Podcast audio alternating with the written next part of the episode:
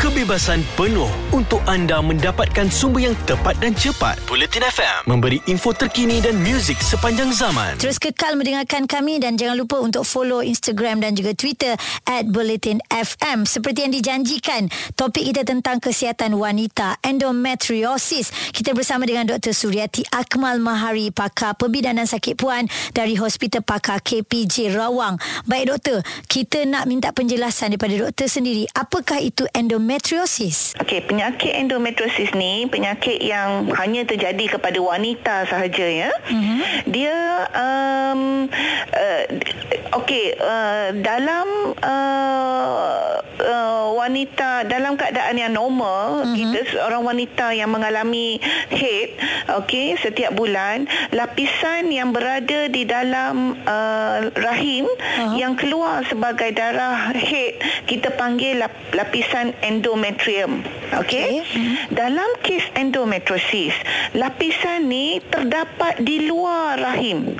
Kadang-kadang kita nampak kita jumpa di uh, bahagian uh, tertampal di sel-sel ni, tisu-tisu ni kita nampak di ovari, di bahagian luar rahim.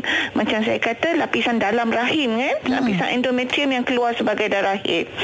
So kadang-kadang dia dia, dia tertampal tisu ni dekat di dal- di bahagian luar rahim uh, di luar dinding rahim uh, dan kadang-kadang di usus di pundi kencing okey hmm. dan kenapa macam mana dia boleh berada di luar okey ada satu teori yang mengatakan back flow ya back flow of the uh, menstrual blood hmm. maksudnya setiap kali kita mengalami head hmm. okey rahim akan mengecut untuk push untuk keluarkan darah tu daripada rahim dan mel- keluar melalui vagina. Okey, tapi dalam sebahagian kecil daripada darah period tersebut akan dalam masa dia mengecut tu, dia rahim tu push keluar tu ada yang backflow. Maksudnya daripada dalam rahim dia keluar masuk dekat fallopian tube di kiri dan kanan rahim. Hmm. Okey, dan fallopian tube tu dia akan terkeluar ke fallopian tube, masuk ke dalam bahagian pelvis kita dan melekat di ovari, oh. melekat di dinding rahim bahagian luar, melekat di usus hmm. dan juga di pundi kencing. Okay. Ini yang akan menimbulkan simptom.